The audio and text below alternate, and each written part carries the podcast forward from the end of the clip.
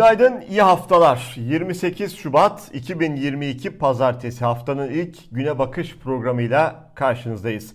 Sevgili seyirciler hafta sonu da yine savaş gündemiyle geçti ne yazık ki. 2022 dünyasında yine savaşı konuşuyor olmak gerçekten çok korkunç. Yine ölümün konuşulması, yine sivillerin ölüyor olması ve ne amaçla bile yapıldığı tam olarak bilinmeyen bir işgalden bahsediyoruz. Rusya'nın Ukrayna'yı işgali. Ukrayna direnmeye devam ediyor. Ve elbette Türkiye'de de halk bu gündemi, bu savaş gündemini çok yakından takip ediyor.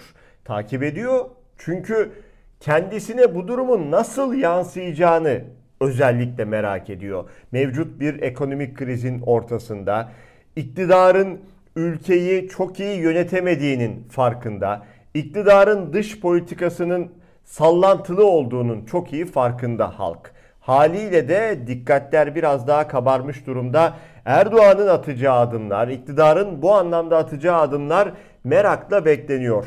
Bir yandan halk bunu merak ederken diğer yandan da yine iktidar medyası olayı olduğu gibi değil de yine bir köpürtme e, yarışına girişmiş durumda. Bugün programa Sabah gazetesinin eleştirilen, dikkat çeken bir manşetiyle başlayacağız. Sonrasında son durum ne? Yorumlar, önemli yorumlar. Bu iş nereye evriliyor? Buna bakacağız sevgili seyirciler. Hadi o manşetle başlayalım. Şimdi sabahın manşeti şöyle. Batı sadece nasihat çekiyor. Elbette Cumhurbaşkanı Recep Tayyip Erdoğan'ın sözü bu ve Erdoğan'ın sözünü yine sabah her zaman yaptığı gibi yine manşetten veriyor. Bakın bu manşete iktisatçı Mustafa Sönmez çok dikkat çeken bir yorum yazmış. Okuyalım. Peki ne çeksin? Çık örnek ol. 30 milyar dolarlık enerji, buğday alıyorsun. 6 milyarlık ihracat yapıyorsun. 14 milyar dolar da turizm. Nereden baksan 50 milyar dolarlık ticaret yapıyorsun. Hadi riske et. At bir kafa Putin'e de örnek ol. Nasihat çekme. Çak bir kafada görsünler demiş Mustafa Sönmez. Başka da söze gerek bırakmamış. Yani öyle atar yapmak da yani öyle iç kamuoyuna kükremekle veya batıya kükremekle olmuyor. Mustafa Sönmez iktisatçı olduğu için rakamları tek tek somut somut yazmış. Bağımlısın diyor özetle. Rusya'ya da bağımlısın diyor. Çemkiremezsin diyor. Ee, yarın Rusya'nın ne yapacağından emin değilsin diyor ama nasihat çekmekte bu işler olmuyor. At bir kafada Putin'e görelim diyor Mustafa Sönmez. Ve çok tartışılan Montreux Boğazlar Sözleşmesi sevgili seyirciler. Ki öyle ki bunun iptali e, konuşuluyor. Bununla ilgili uyarı yapan emekli amiraller yargılanıyor. Bu öylesine önemli bir e, sözleşmeyken bakın Dışişleri Bakanı'ndan nasıl bir açıklama geldi. Dışişleri Bakanı Mevlüt Çavuşoğlu ne dedi? Ukrayna topraklarındaki durum savaşa dönüştü. Montreux Sözleş Sözleşmesi'nin bütün hükümlerini şeffaf bir şekilde uygulayacağız.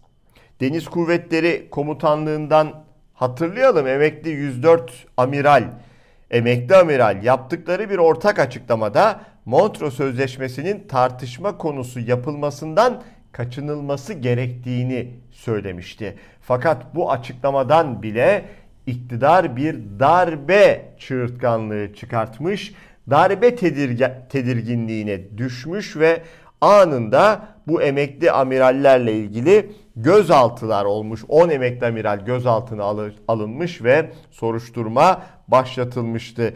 1936 tarihli Montreux Boğazlar Sözleşmesi Türkiye'nin boğazlar üzerindeki hakimiyetini sağlıyor ve bu açıdan da çok çok çok önemli. Savaşa hayır demek böyle dönemlerde gerçekten zorlaşıyor.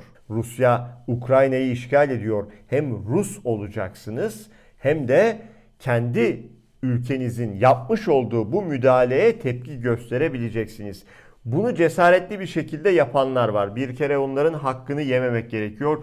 Rusya'da dahi Rusya'da şu atmosferde sokağa çıkıp savaşa hayır diyebilen Ruslar var. Onları takdir ettiğimizi söyleyelim. Bir yandan da dünyanın birçok şehrinde şu anda protestolar var. Bakın burası Almanya'nın başkenti Berlin.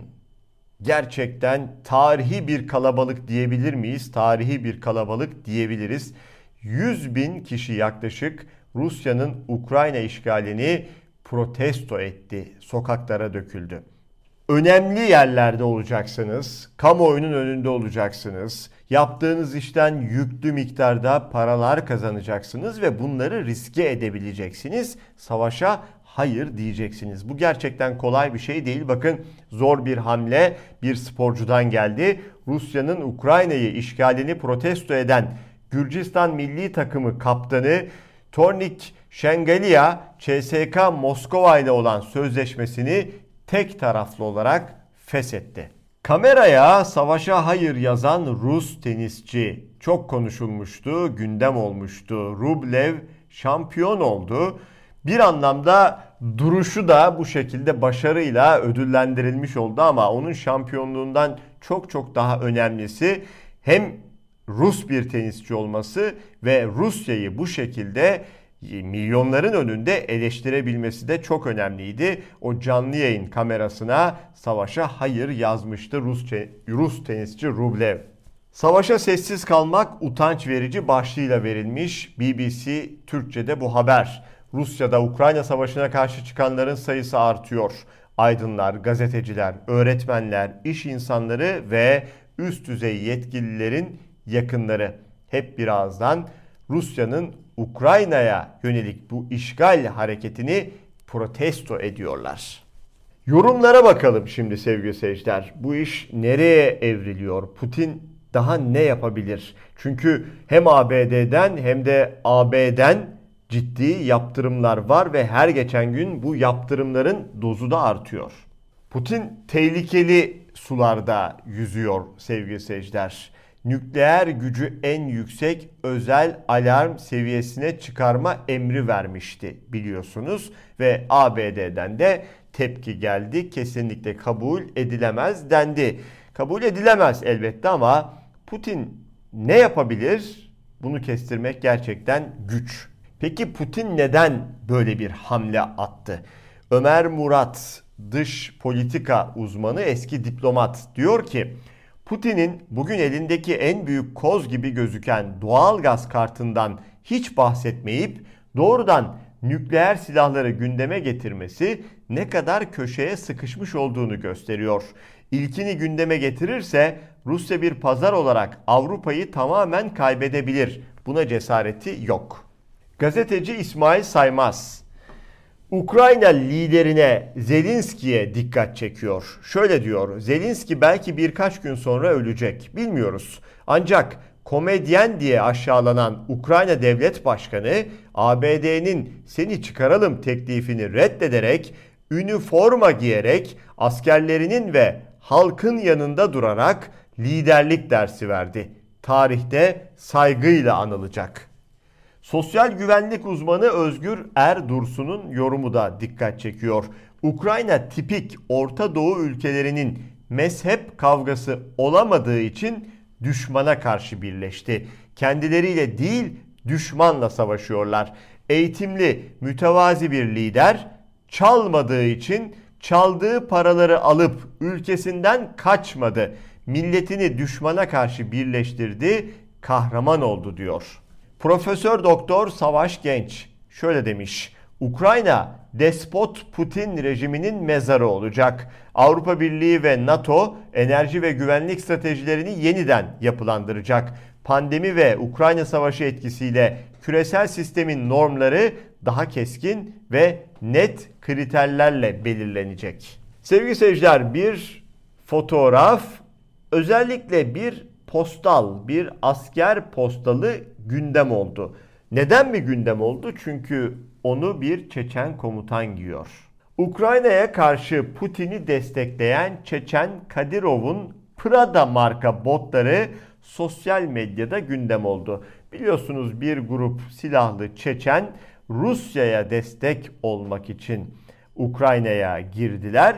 Namazlar kılındı, tekbirler getirildi. Allah Allah nidalarıyla sanki cihata katılan bu Çeçenler bakın o Çeçenlerin başındaki lider kişinin ayakkabısı, o botları kaç para? Prada botları 22 bin yaklaşık Türk lirası. Tekrar edelim. Çeçen liderin insan öldürmek için sevgili seyirciler Ukrayna'ya girdiği anda ayağında olan botların markası Prada. O Prada botlar 22 bin Türk lirası.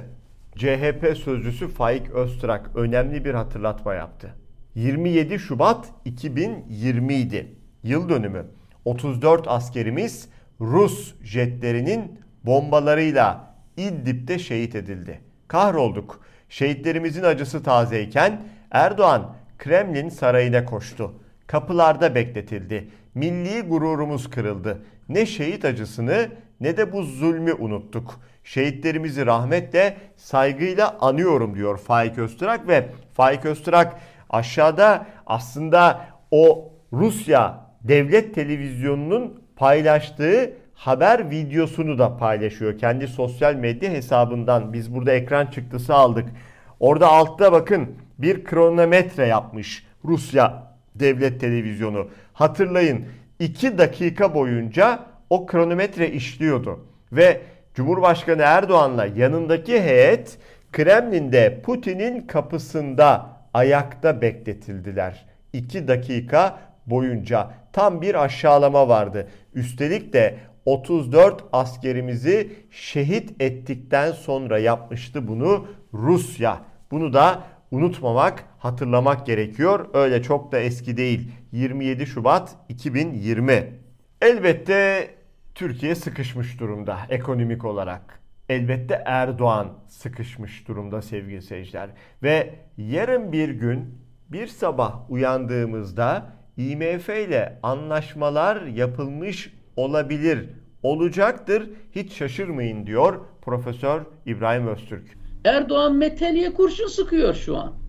Ee, bir sürpriz bir gece kalktığımızda Erdoğan'ın bir IMF anlaşmasının altına imza atmak üzere olduğunu öğrenirsek hiç şaşırmayın. Erdoğan bunu tabanına anlatabilir mi? Neler anlattı neler? Canlı yayında hırsızlık yaparken yakalandı bu Erdoğan. Kenef'ten oğluna hırsızlık taktikleri verirken yakalandı bu Erdoğan. Bu millet buna itiraz etti mi? İşte etmedi aç kaldı. Etmedi aç kaldı. Dolayısıyla Erdoğan pekala kalkar çatlasanız da patlasanız da IMF bizim kurduğumuz kuruluştur. Biz IMF'nin üyesiyiz. Biz IMF'ye zaten para da veriyorduk bir aralar. Biz bu ilişkiyi yapacağız. Ucuz ve uzun vadeli kredi neden almayalım der. Ve bunun tabanı da bunu yer.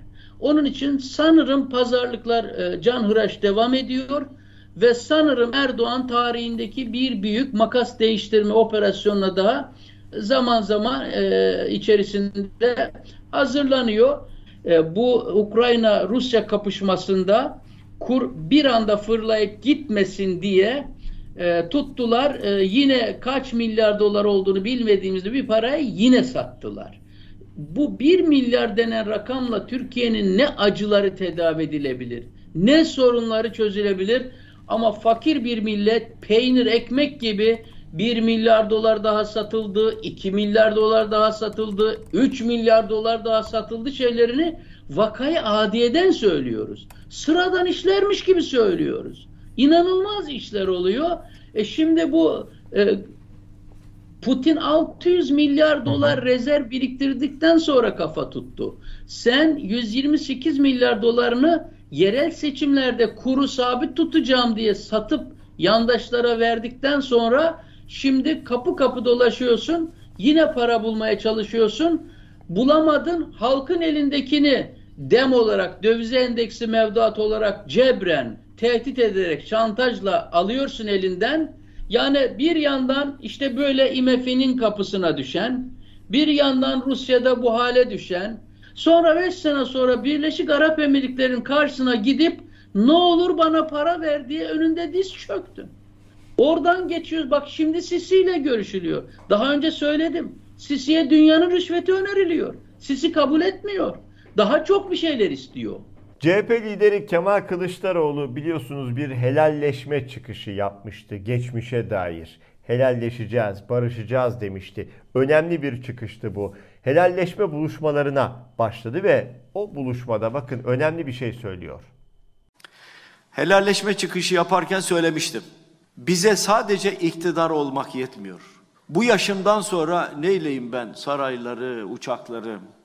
Mütevazi bir hayat bana yetiyor. Herhangi bir beklentim de yoktur. Aslında Türkiye bir miras bırakmak istiyorum.